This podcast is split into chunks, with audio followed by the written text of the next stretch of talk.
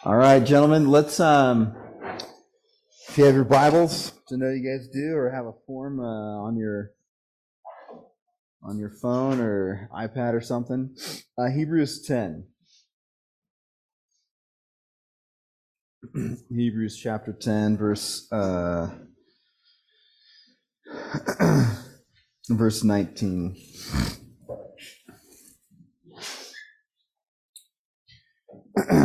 Hebrews 10, verse 19. It's for our, our opening reading. Good to see so many people online, too.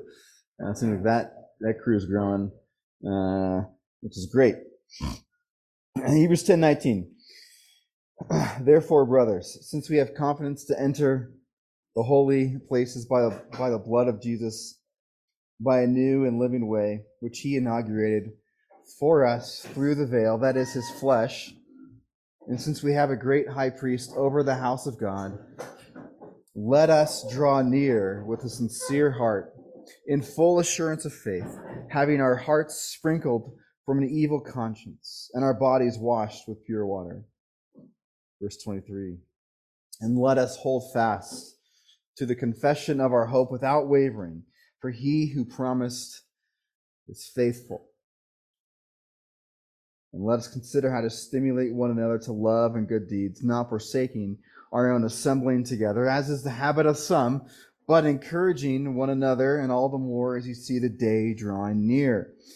Verse 26 For if we go on sinning willfully after receiving the knowledge of the truth, there no longer remains a sacrifice for sins, but a terrifying expectation of judgment and a fury of fire which will consume the adversaries.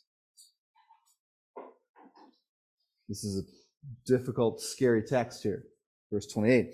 Anyone who has set aside the law of Moses dies without mercy by the mouth of two or three witnesses. How much worse punishment do you think he will deserve who has trampled underfoot the Son of God and has regard and, and has regarded as defiled the blood of the covenant by which he was sanctified and has insulted the Spirit of grace?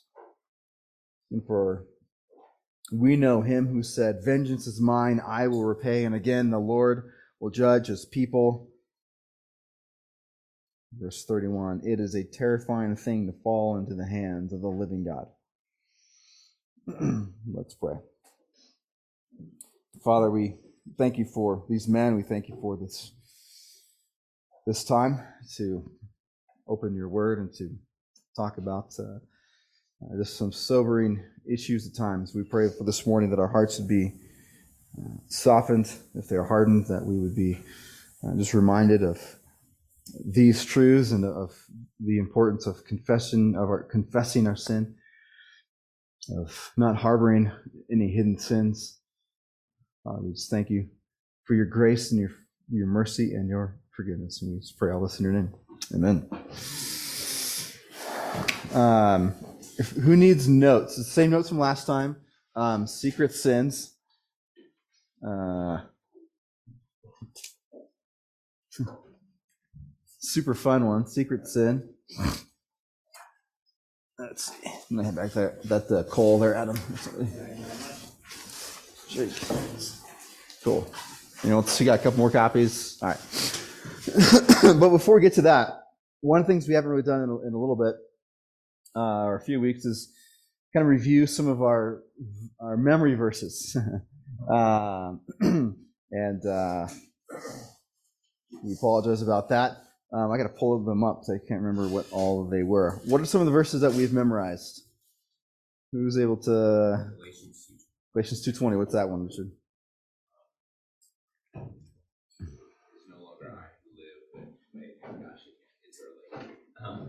Right before the I, I have been. I have been crucified with Christ. Yeah. It's no longer I who live, but Christ who lives in me. Good. Uh, this life I live in the flesh, I live for Him who gave Himself up and died. Yes.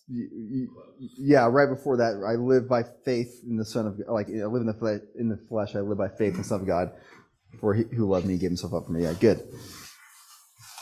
What about uh, Philippians two fourteen? Good. Yeah, I don't like that verse. That's hard. That's a life verse in our family because of me. Uh, let's see. Uh,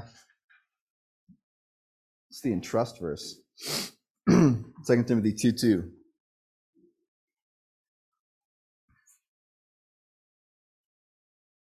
Anyone? Second Timothy 2 2. This is the, like the verse that entrust was.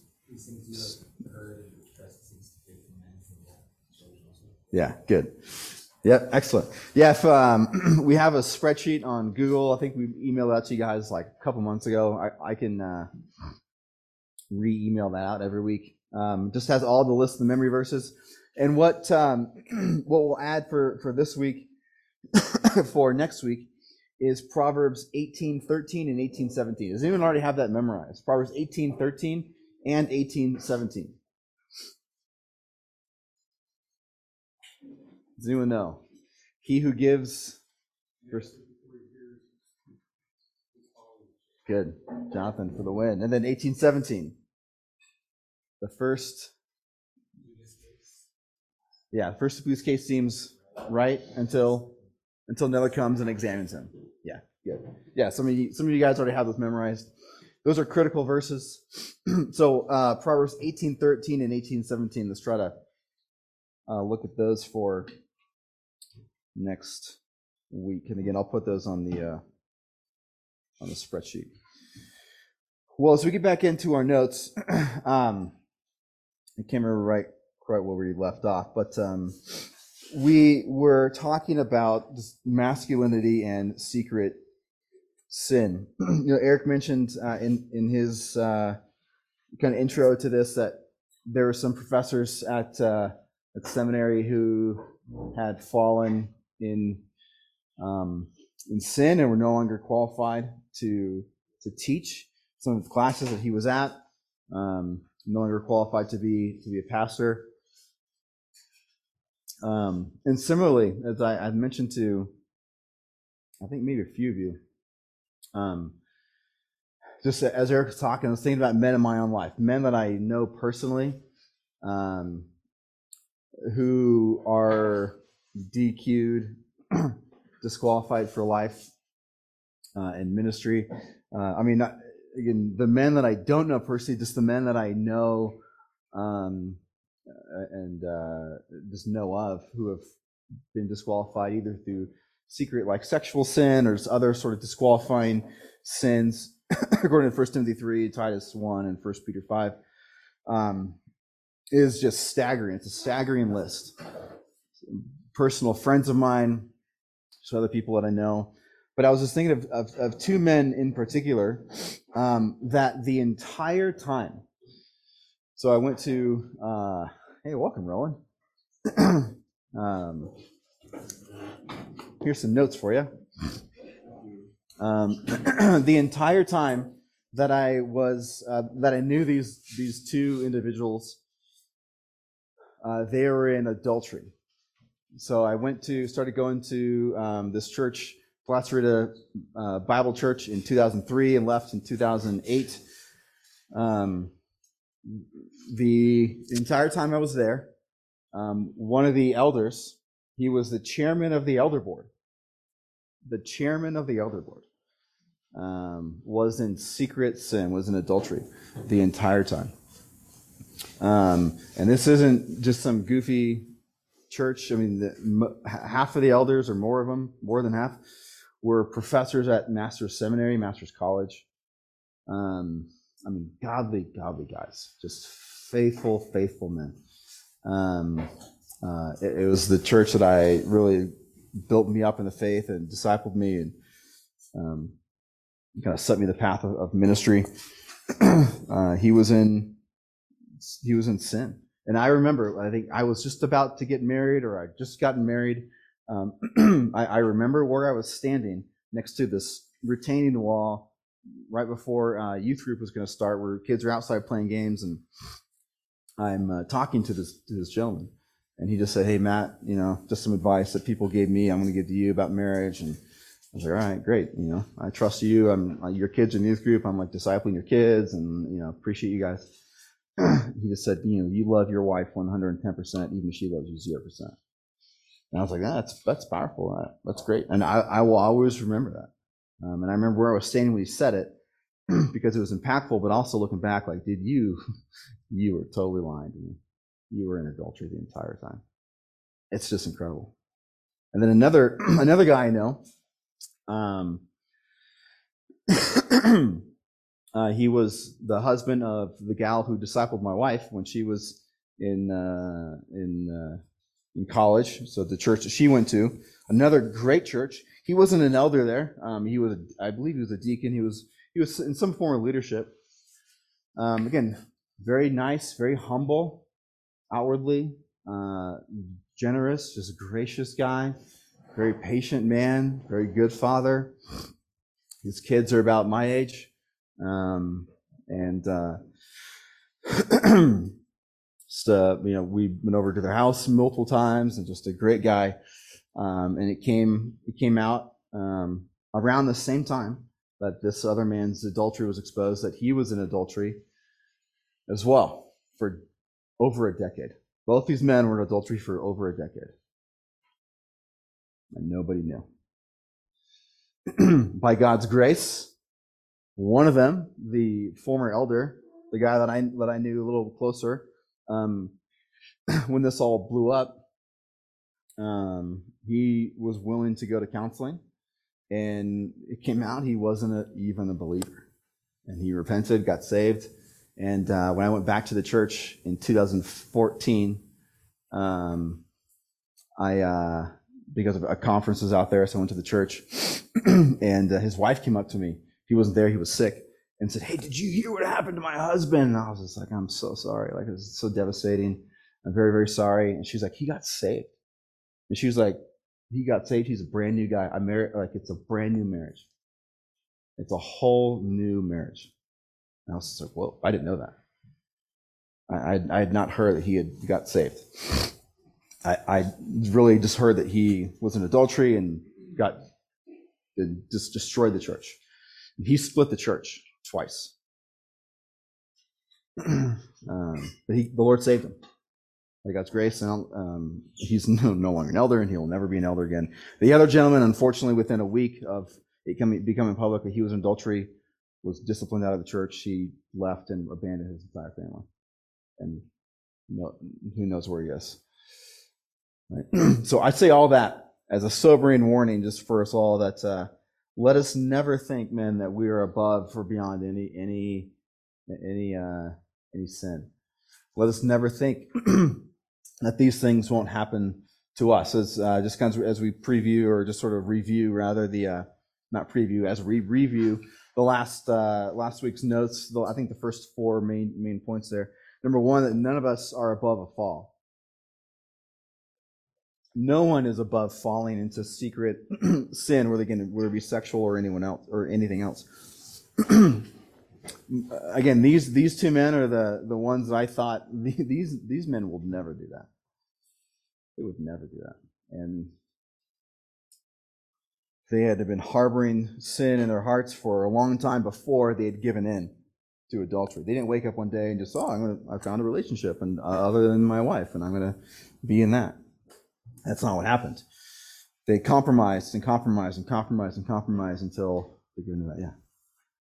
I was curious. Could, could you explain um, why it is that the, that the disqualification mm-hmm. is for life? Uh, I heard Eric say that last mm-hmm. week, and, and, you said it. Uh, yeah, there's yeah, there's differences of opinion kind of on that. Um, some some may say that. Uh, um, but that's not necessarily the case. Um, but I think based off of, let me pull up my Bible here. uh, a couple things, you know, First Timothy three, one of the big ones is um, being above reproach. Um, above reproach uh, really has the idea there's nothing for anyone to grab onto and say like, see, look at this guy's life. There's nothing they can grab onto and say like there's a secret issue here, there's a secret sin, um, and that so that that that all encompassing sort of word. He uses it multiple times of being above reproach. Um, I think that's a, that's a big one where it's just like this guy's secret life or, or his his life of sin, especially with sexual morality um, or, or, adultery, um, is it's a blaring issue, um, and not just that, but there's a lot of other issues that I think could be disqualifying maybe for life, where it's um, uh, so what I'm trying to think of. um, I mean, it's just something that somebody could easily grab onto and, and kind of hold on to uh, in their life. Um, uh, you know, I think if I'm not mistaken, I think even in the Old Testament, again, this isn't this is sort of a parallel, but sort of uh, uh sort of not. Uh, the the priests, um, when they were disqualified, they were DQ'd for life also. Like I was a little more explicit there. Um, again, it's some people are going to are, are going to disagree with that. Um, I'm sure. Doesn't yeah say that Proverbs 696, the price of for prostitute produces one loaf of bread. We talked about that before. Yeah. yeah, I think, and and you know, when Paul talks about how in uh, First Corinthians um, seven and other passages, especially on sexual morality, how much of, of a bigger issue that is, and really how much of more of a sin that is in some degree. That's sort of the that's sort of where we would get some of that from. Yeah. I'm sure there's other passages I'm forgetting of right now, but yeah, it's a good question. Um, again, so that, you know, none of us think that we're above falling. And maybe well, I'm not in ministry. It's okay. You don't have to be in ministry to, to fall into sexual sin or to fall into secret sin. Um, uh, you, but don't think that you're above doing that. Um, or don't think that it's not a big deal because you're not in some sort of ministry, because all of us are ministers to some degree, aren't we? We're all called to, to minister to somebody, whether it be our wife, our kids, one another in the church. We're all called to, to some sort of ministry. so let none of us think we're above that. Secondly, number two there, again, every man must either choose the suffering uh, of compromising scripture, or sorry, refusing to compromise scripture, or the suffering of regret from compromising from Scripture. Again, the two types of suffering, as Eric has mentioned in the past, the suffering of discipline or the pain of discipline or the pain of regret. the pain of discipline or the pain of regret. Uh, and we, we can all look back in our lives if we're honest and think, man, I was dumb. I regret doing that. And those things in my life like that. um, excuse me. Um, you know, there's um, there's issues that we all can probably look back on, but but we need to, you know, 1 Corinthians 10 12, therefore let him who thinks he stands take heed that he does not fall. Again, temptation is hard. Facing temptation is painful. Facing temptation can be difficult, but it's it's it's a good sort of discipline. It's a good sort of pain. Um, my wife is very diligent to make me exercise, and I hate it. Um, I hate exercise. I hate working out because it hurts. It's uncomfortable.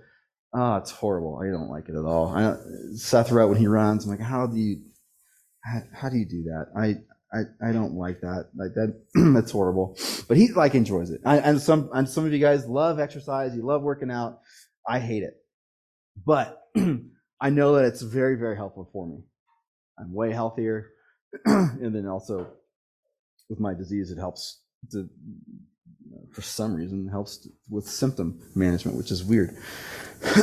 but I know, so I know that there's a benefit from it. Uh, in the moment, it seems horrible and I and it's painful. My muscles hurt and so on. But that's sort of like this. With facing temptation can be difficult, but we know the outcome is going to be far greater than if we give into it. Right? Far greater than if we give into temptation and compromise over compromise over compromise. And number three, hidden sins are only hidden for a time. We mentioned that even this week. Eric and I were talking about an issue of somebody that uh, we heard, you know, don't think that your sins can stay hidden for too long because little birdies will come in and tell the king something. Where's that in Proverbs, right? Um, there's some issues that are just being coming up in somebody's life that have seemingly been hidden for a while, and uh, the, the Lord loves his sheep, the Lord loves his people, and won't let sin be hidden for too long.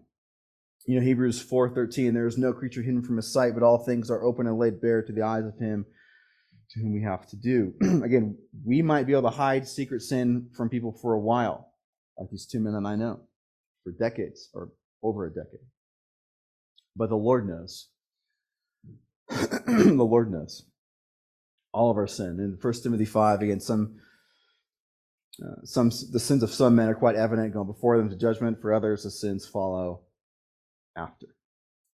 Right? Again, so every sin will be eventually, will, will come out. Even some men, some prominent men in the ministry, after they have um, since died, some of their sin, secret sin, has come out and like basically dis- disqualified their entire ministry. what? Uh, so don't don't think, man, you can hide it. You hide sin. And then number four, we left off on number four. Again, secret sin usually leads to unintended and unexpected fallout cost. Excuse me. unintended and unexpected fallout cost. We talked about the sin of um, of Achan and Joshua seven, right, and how he didn't intend for him and his family to be murdered not murdered, sorry, killed. That was bad. They were not murdered. They were justly killed by, um, by the people for their sin. They didn't intend that, right? But we see just the consequences of what his sin did. A few other examples, you, you know, I think we left off on uh, letter G there with David. David planned to commit the sin of adultery with Bathsheba. uh, he didn't plan on initially to start to then have Uriah killed, nor did he plan on his son dying at age one. Right? Again, more contemporary for us. you are working on something on the computer, a goofy pop up thing shows up. I don't even know how that happens, but things, the internet's smart and does stuff. you you plan to maybe click on, oh, that's an interesting article. What's that? And then over time, you are now enslaved to pornography. maybe somebody becomes a little, a little less intentional about corporate gathering, corporate worship. He's a little more intentional of not being held accountable by his local church, but he doesn't intend from those things to really uh, walk away from the faith or walk away from his friendships and his relationships over time. a guy might you know be involved in some sort of questionable business deal because he thinks this will give me more money, provide for my family, a good opportunity, so on. he doesn't intend though for his un, his biblical or for his compromises to then lead to cover-ups and, and, and things in his own life, secret sins to now be just hidden and again, let, being less accountable because he's compromising here and here and here and here and here. right? I think we understand that. we might intend little things here, but we might not foresee the reality of what will happen over time. Again, those those two men. I mean, this this elder I'm thinking of. Uh, he didn't intend to to destroy his life. I don't think he intended that when he first met this other gal. But small compromises over time led to this. right? Again, those of you who are parents, I mean, you understand this. You see this with your kids as well. This is why this is why we discipline our kids so they don't go down a, a down down a pattern of life where they're just being given over to their desires without any control over what they are doing and who they are. This is why we give corporal punishment to our kids, in addition to other sorts of discipline to them. Right? And even just helping them to think through the issues of life is just where are you going and what are you doing? You might, uh, again, just even thinking of my, things in my even own extended family of just some horrible sins have taken place that weren't intended to be taking place, but did because of foolish decisions that led up to that to that to that point. Again, a young woman might receive a beverage at a party from a nice guy, nice stranger. Doesn't plan. She didn't plan that that was going to lead to her being um, sexually assaulted, or a, a young guy, some sort of sports team. Friends give him a pill called Ritalin. Just man, this is this will like help you to kind of focus on what you're doing in, in sports. But maybe they've laced it with fentanyl, and he can be. And that happens all the time, and people get then enslaved to narcotics. So these sort of things, we just got to be careful. We got to be wise with our, just with our lives and with our decisions, and don't think this one little thing is not a big deal because this may have massive unintended consequences. Right. Number five, can compromise in one area can, can weaken us and potentially lead to compromise in another unexpected area. Compromise in one area in our life can weaken us and potentially lead to compromise in another unexpected area. Again, um, for example, if we struggle with uh, pleasing people or fearing man, um, we may then be intimidated to speak the gospel to somebody. We may be intimidated to confront somebody in love because we want their approval. We don't want to make somebody feel bad. So we don't tell them that they're in sin or we don't confront our wife or confront our kids or confront our our, our brother or sister in the Lord because we want their approval. we want to be seen as nice or liked. Uh, we want to be seen as uh, as uh, as relatable, or we want to be seen as loving, or whatever. And so then we fail to speak the truth in love to others, and then therefore that that can lead to many other disastrous consequences. Compromise and compromise and compromise. And You see it all over this this issue. You see it all over Christian, um, uh, all over in the Christian life today, with so many people compromising over over things.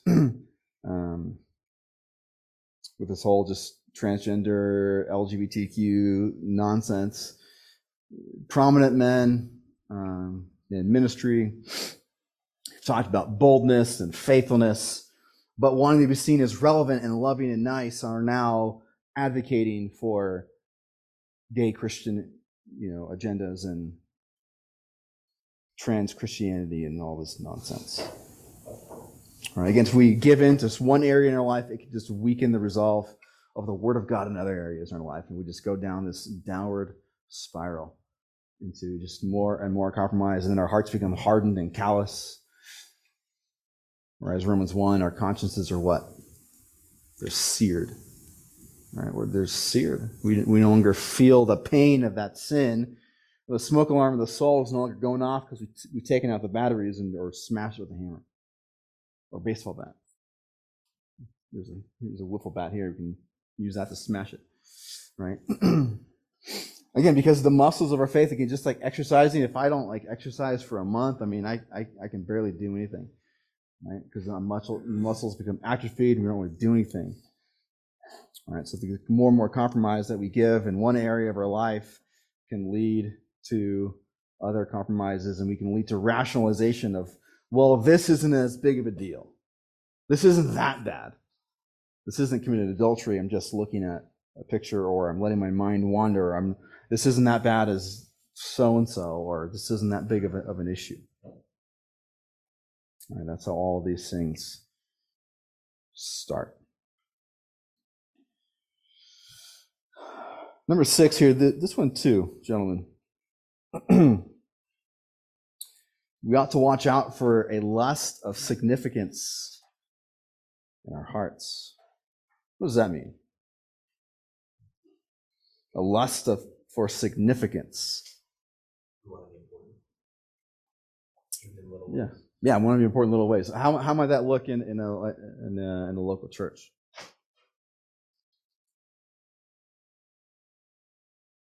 What do you think?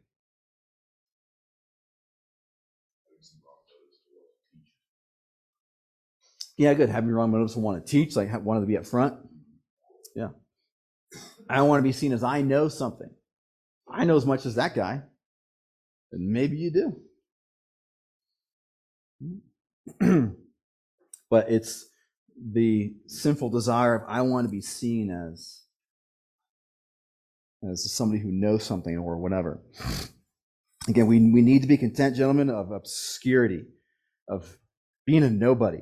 I, I love biographies. I love um, history. I love church history. I love history just in general, um, but church history in particular. And I love biographies of of um, of pastors and missionaries, um, particularly small, obscure pastors. There's some really great biographies out there of just men of obscurity that would never have thought that they would have a biography written about them.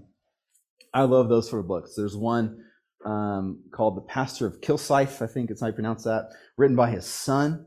Um, uh, he's from like the eight, he's a Scottish Highlands pastor from like the in the 18 like 20s or 30s. I mean, out in the middle of nowhere, just nowheresville, Scotland, um, and uh, just the the biography is just incredible. Just this guy's journals, his faithfulness, where he would travel, what he would do, um, and I love those sort of things. Why? Because you just see they're they're they're not doing anything for like the promotion of themselves. They didn't write any books. They didn't speak at like conferences. I guess they had like, you know, hey, us our four churches in like you know this greater area, we'll get together like a couple times a year and like do our conferences together. They'll, they would do that sort of stuff, but just faithfulness to the Lord. Men of obscurity. You know, we eh, just in our life, everyone is is famous because of social media. I don't understand uh, what like Tanner does. I think it's really cool on uh, with uh, with uh, what, what's it called uh, TikTok. I think with the with uh, his coffee stuff. I think that stuff's great. I don't understand how it works. I don't get it. I'm too old. I, I guess I don't know. Um, but everyone's famous. No, I'm not saying anything bad about Tanner, obviously. Uh, but everyone's famous these days. We all have a, many of us have a lust for, I want to be famous like that. I want to be famous. I want to be, I want to be well known. I want to be well known, especially for, for, for young men in ministry. I want to be well known as a pastor. I want to speak at these conferences. And that desire can be, can creep in. Maybe for, for some of you guys, it's different. I want to teach Sunday school. Why can't I teach Sunday school? Or I don't know, whatever. I want to be able to, to do these things, or I want this promotion. I want this level of, of acceptance in my job, or I want this, or I want that. And then those secret sins, can, that, that lust that can come in, and that's where compromise can come in. Right? You want to, you want this promotion, you want this level of, of acceptance or whatever, and you can compromise in order to get that thing. Proverbs 27 21, a man is tested by his praise. Right? Let another praise you, not yourself. Right? um, again, not being recognized for something that you do is never a threat to your spiritual maturity. it's a test of probably your spiritual maturity. Not being patted on the back for serving and stacking chairs and tearing down chairs and and uh, setting up sound system stuff or uh, cleaning up or whatever. That's a that's a that's not a threat to your spiritual maturity. Um, you know, like if again if you have kids and, and, and, you know your your your son or daughter is up at 2 a.m. for like the eighth time that day or that night, you know, puking and changing like the 800, 800th diaper. Uh, I mean, and you're like, oh, look at me, I'm so awesome, and I'm uh, I'm doing. I mean, what you want your wife to come in and like give you a reward? Here, here you go. Maybe that's what we want. Oh, look what I did, honey. I you know, I took out the trash today. Uh, we don't need to be recognized for all those things that we did. We can be faithful in obscurity. And that's a way to keep us humble. And if we get upset, I think is, um, you know, we talked we talked about before. We get upset. Well, why don't I get thanked for what I'm doing in the church? Why don't I get thanked for serving in this ministry? Maybe we need to be thinking of our motivations of why am I even serving in that ministry? What am I doing? Am I doing this to be thanked and to be rewarded? Or am I doing this for the faithfulness of the Lord? And even if nobody says thank you in my entire life. Right? You think of a think of a shepherd uh, with real sheep. Uh, and sheep are dumb. Uh, cows are dumb too. Cows are smart actually, but they're dumb.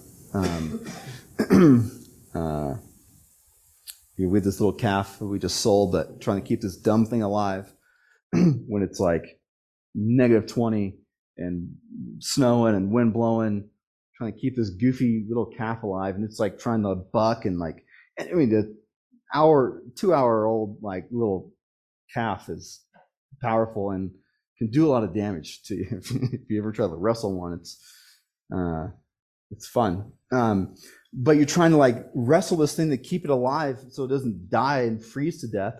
But it, it's trying to get away from you and fight you and kick you and and uh, headbutt you. I mean, that's how it is oftentimes in ministry. A thankless job. A thankless job.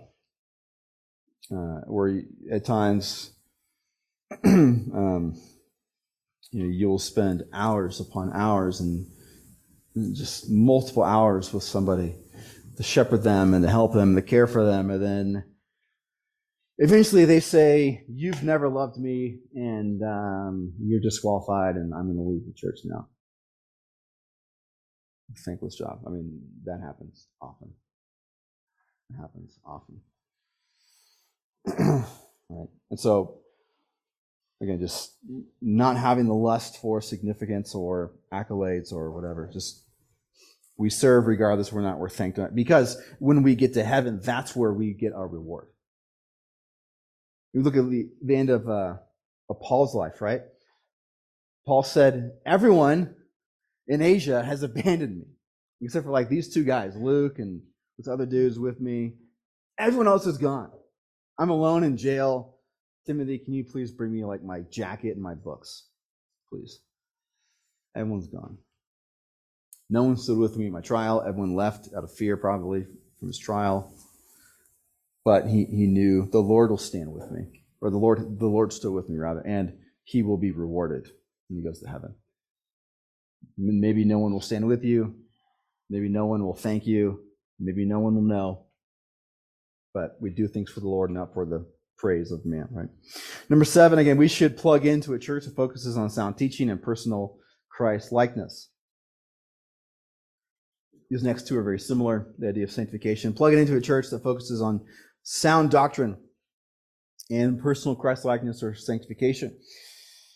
You know, Paul wrote to Timothy in First Timothy, you instruct him on what a church should be, what a pastor should be, uh, the qualifications there of a elder, of deacon, of how to really how to do church, First, Second Timothy, and Titus. So really, here's Paul's instruction to pastors of what to do in ministry, how to do church, so to speak. And what he commanded Timothy to do was to teach lots of the Bible, to hold fast to the truth, hold fast to sound doctrine, and to focus on holiness. Again, 1 Timothy 4.16. Pay close attention to yourself and to your teaching. Persevere in these things, for as you do this, you will ensure salvation for both yourself and those who hear you. What is Paul saying? That we can earn our salvation by what we do and what we believe? Since if I believe sound doctrine, therefore I'm saved. What's Paul mean there? Pay close attention to yourself and to what you teach, because by doing so, you're going to ensure salvation for both yourself and those who hear you. What does that mean? Obviously, it's not talking about working towards salvation, but so what does it mean?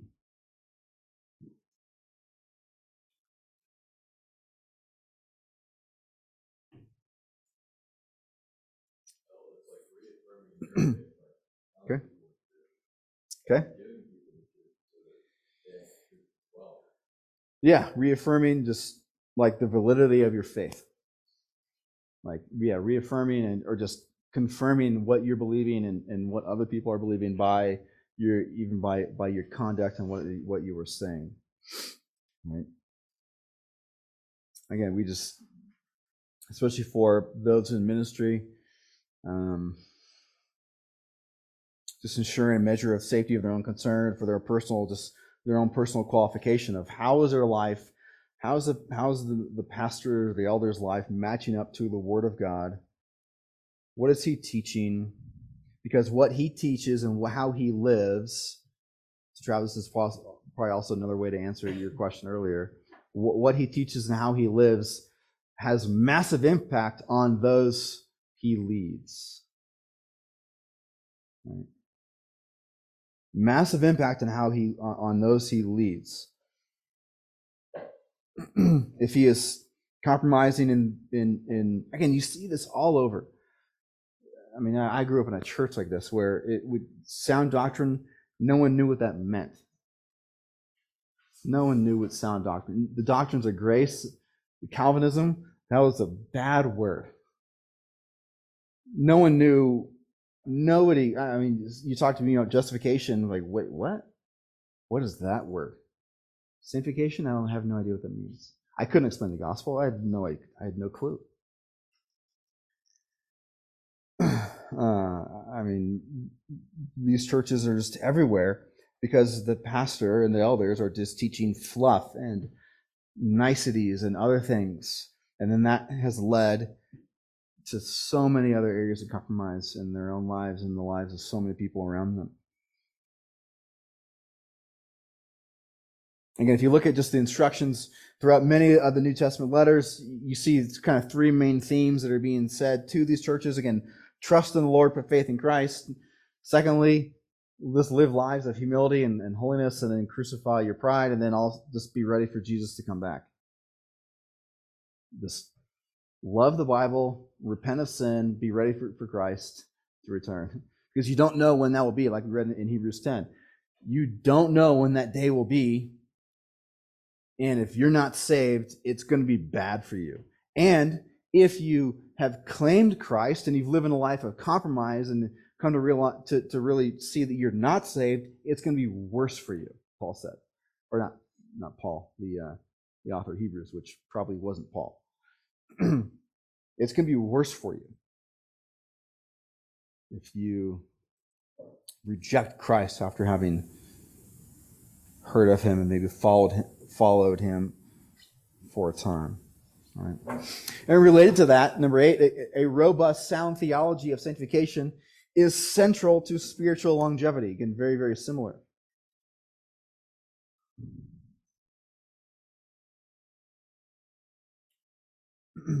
and let me ask this how is a, a good theology, a, a proper biblical theology of sanctification central and really critical to your own spiritual longevity that helps you to, to make it to the end? How are those things connected? Certainly not the only thing that keeps you Yeah. On the right path, but For the sure. lack of it will produce compromises in your life. Yeah. Because you're compromising on something true about God, Mm-hmm. and you're going to that's going to translate to compromises Yeah. on a day-to-day basis. Yeah. Oh, it's all about grace, and you can just be. God gives me grace, and we can be about grace, and uh, it's all about grace. I don't. I don't really need to worry about my sin too much. Romans six has something to say about that. What shall we say then? Are we to continue in sin so that grace may increase? No. Don't do that. Right. Exactly. So, I, again, um, there there's uh the beginning of these notes there's there's um a slew of names that Eric didn't say so I won't say of men that some of you would know uh, who have just disqualified themselves in ministry and every single one I think other than just maybe one of them had a low view of sanctification and this idea that it's all about grace and we don't really, we don't really need to put effort into our sanctification. We don't need to put effort into fighting our sin.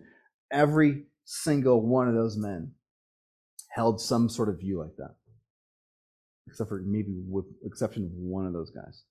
Yeah, I think you see that in progress with you know, Christians going from the valley of the shadow of death, and he's on the very, very na- narrow path. Yeah. And on one side is hell, Mm-hmm. one side is the fiery pit. Yeah. And the right active view sanctification doesn't keep you only from falling into the air of, you know, free grace, let go by God. Yeah.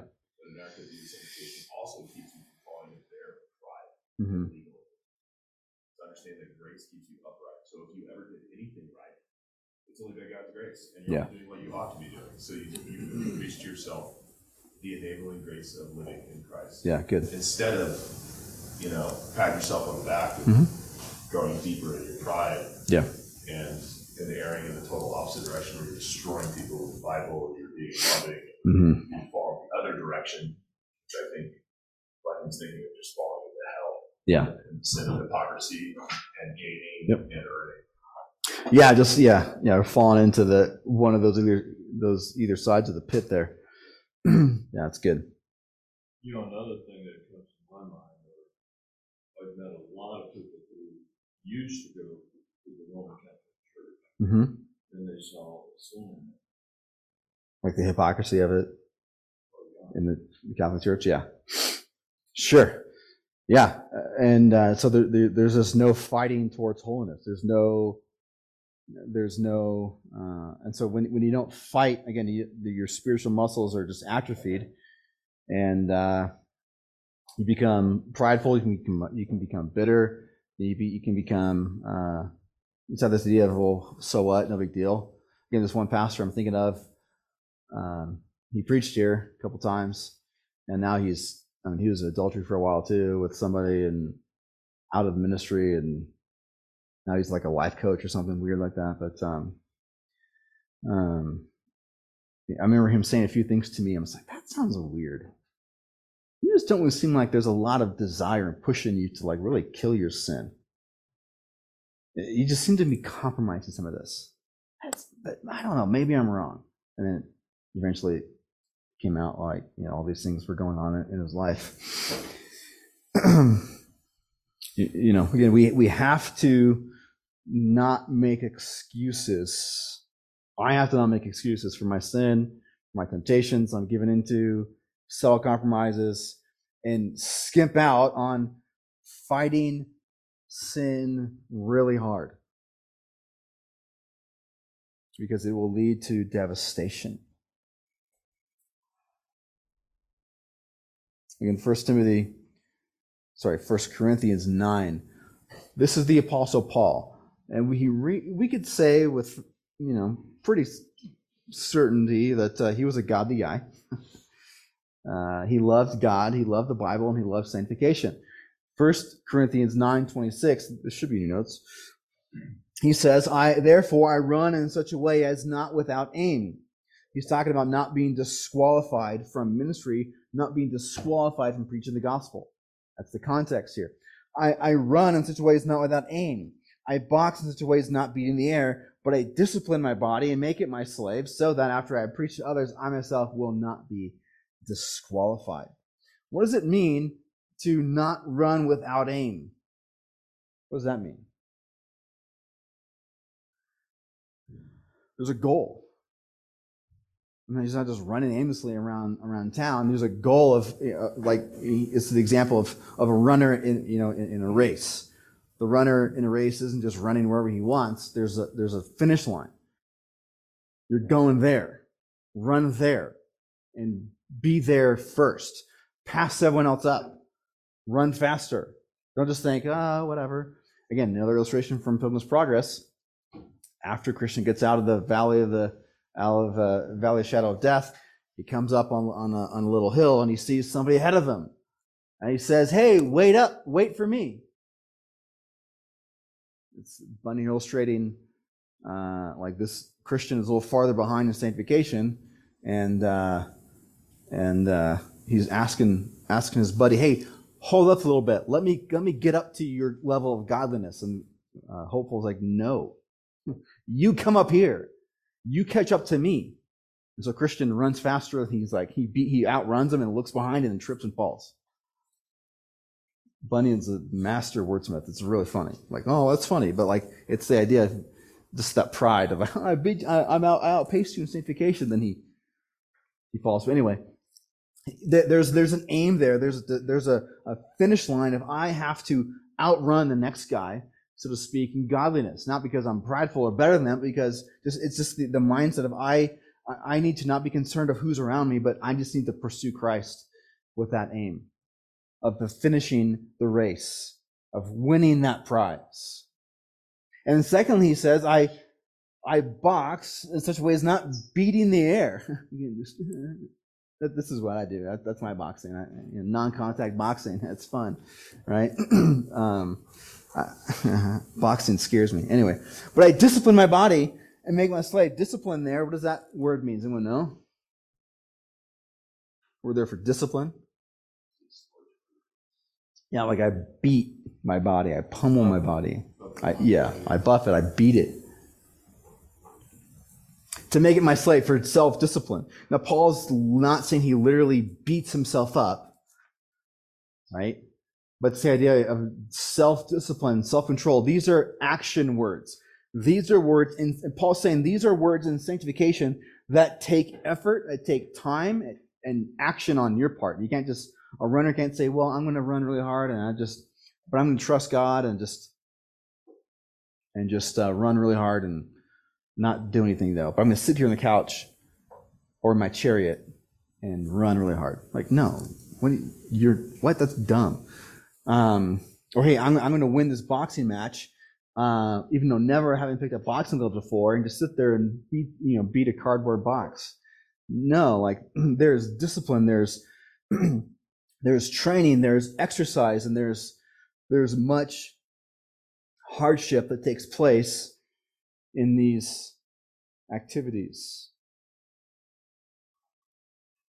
And so that's what Paul was saying that sanctification takes effort, it takes discipline, it takes hard work of denying myself, denying myself of looking at that picture or watching that movie, denying myself these compromises of whatever.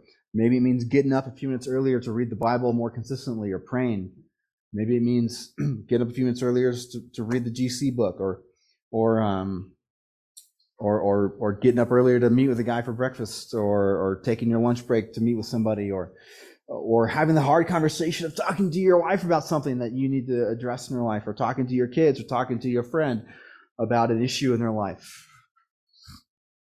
I was thinking of where it says, I just want my body to make it my slave to holiness. hmm Yeah, making it. Yeah, sure. Yep, not your own slave, right? Yeah, but it's you're you're, bringing under control. Yeah, for the purpose of holiness. That's that's good. All right. Again, similarly in Philippians three, Paul says, "Not that I not that I have already obtained it, meaning perfection, but or have already become perfect, right? But I press on so that I may lay hold of that for which Christ has laid hold of me." Right. Again, as MacArthur has said, the key to an enduring ministry is sanctification. That's the truth for just your own spiritual health. The key to your enduring of your own spiritual health is your own sanctification. Uh, I've got a few minute, minutes here. I got to move on. Eric asked me to finish the notes, so we got to do this. uh, as men, again, we usually err on. Uh, I'm sorry, we are usually safer err on the side of self-denial and self-restraint. Again, very, very similar here it's better for us to, to, to err on the side of denying ourselves and using self-restraint rather than letting our flesh just indulge itself in whatever we are doing. Not that we can't have hobbies, not that we can't have passions for things, but sometimes we need to reel those things in and be a little more self-controlled in our lives, whatever that may be. Again, unrestrained flesh is just the idea of just giving over, give myself over to whatever I want, whenever, however I want it, and that's what we see in our world.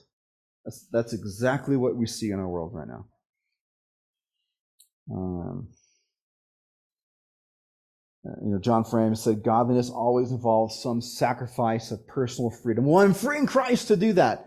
Yeah, but also your freedom in Christ, as Paul says in Galatians, is to serve one another your freedom in Christ is to is so you are free to give up that thing, to to give up that freedom, to give up that that that thing you really want in order to serve somebody else. Again, many people will call that legalism. That's bogus. That's self-denial. Paul did that. Well, I won't eat meat because you're weak. I love ribeye steaks, but you're an immature, weak Christian. I'm not going to eat meat around you. Okay. Paul is legalistic. He's not. He's just loving that person. He's serving them. He's also going to tell them why they're wrong eventually, that, that way they can share a good ribeye together. I'm sure he did that. Right? But our unrestrained flesh of, well, I can, I, I can drink. I'm free in Christ to drink. Sure.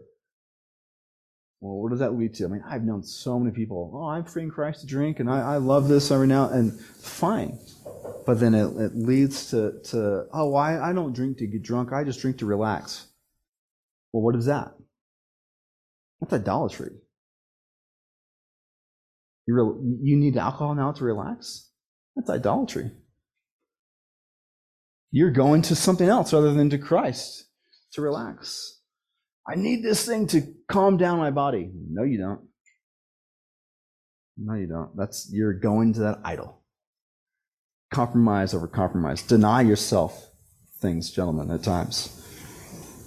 And MacArthur would say, like, sometimes I'll, order a dessert and just leave it there at the table and I won't eat it, just to prove myself I still have self control, and not like not to eat, not to eat something. All right. I don't know if I can afford that, but I, a, I, I like that sort of uh, mindset. Right. Number 10, effort should be put towards uh, in, inviting input from other godly men around us in our lives. Again, asking each other, what areas do you see I need to grow in? Again, we should all be doing this to some degree. Asking your spouse, primarily, asking your kids if they're old enough to, to kind of talk and communicate some of these things. Asking those around you, what areas of your life do you see I need to grow in? And then not stiff arm that and say, you're wrong and how dare you. Maybe somebody else wrong, but we, the way we go about that is, is helpful as well. But being willing to be corrected, being willing to, to welcome and invite correction in, hey, I think you're wrong in this area. I think you're sinning in this area. In Rehoboam, uh, went to uh, Solomon's son. He went to the old men and said, Hey, what should I do with the situation? They told him something that was wise. He's like, Okay. And he went to his goofy friends, and what should I do? And they just gave him a bunch of foolish, you know, young, youthful, idiotic advice. And he went with that and he destroyed the kingdom, split it because he followed after these things and was unwilling to be corrected. You listen to Proverbs 19, verse 20. Listen to counsel and accept discipline, that you may be wise the rest of your days. Again, be willing to be have someone tell you you're wrong and not to say, "Well, how dare you?" That hurts my feelings. I, I yeah, it did. It did hurt your feelings. I'm not concerned about not hurting your feelings. I'm concerned about your holiness. You not obviously want to be rude and you know yell at somebody and say, "You hurt my feelings." Well, big deal. Uh, that's not what we're saying, right? but we don't want to. Well, I, don't want to. I don't want to offend them. The gospel is offensive, and and and confronting sin is necessarily offensive because it shows you're not perfect and you need to be reminded of this. Right. Number eleven. Just a few more minutes here. Again, suffering is part of God's loving safeguard for men. Uh, we don't have time to finish all this. Let me just end here, and we'll we'll finish this. We'll get into the next notes next time. Um, suffering is God's loving safeguard for men. Again, part of suffering is for God to just strip away our sin, to strip away the love of the world, to strip away the lusts of the flesh. Uh, God gives us suffering to, to, to, to just see how we are not yet like Christ.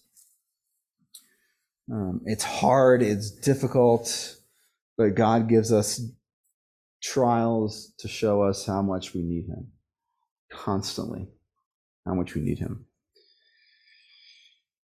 Um, Puritan George Swinnock, who's one of my becoming one of my more favorite Puritans, said, "A sanctified person, like a silver bell, the harder he is smitten, the better he sounds." You know, the idea of just suffering. But as the Lord sanctifies us, it's through trial, it's through difficulty, it's it's stripping away our sin, it's stripping away the the pride and the the the, the hidden sins at times. It's bringing those things to the surface through suffering. I just finished a book. Those of you who, uh, if you're going through some hard times, it's free on Hoopla. So Hoop, I'm a fan of Hoopla because it's free. If you don't have Hoopla, get it. It's the library app on your phone. We're trying to pull up the name of the book. uh, sorry, guys. Uh, there's a book. It's about suffering in marriage.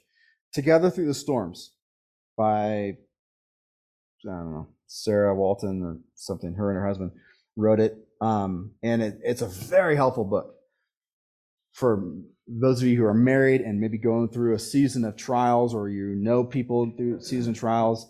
If you've been married for any longer than a couple days, you realize there's going to be trials in your marriage. And that's a very helpful resource to know how can we view in our marriage sanct- uh, trials and suffering as a means of sanctification. And realizing that our trials and the suffering in our marriage isn't the greater issue, that sin is what God is rooting out of us through this trial. Right? We'll pick up there next week, gentlemen. Then we'll talk about um, masculinity and mysticism. What is that? You'll have to come and find out next. Let's pray. Father, we thank you for again for this this day. We thank you for these men. We thank you for just your word that helps to root out our sin and to deal with the issues of our lives. Father, we pray that you would reveal any hidden sins in our lives. You would not let us continue in those secret sins, that you would bring those to the surface for our own good, for our salvation or our sanctification, Father. May you, your word go forth for us today, this week, Lord, for your glory and honor, we pray. Amen.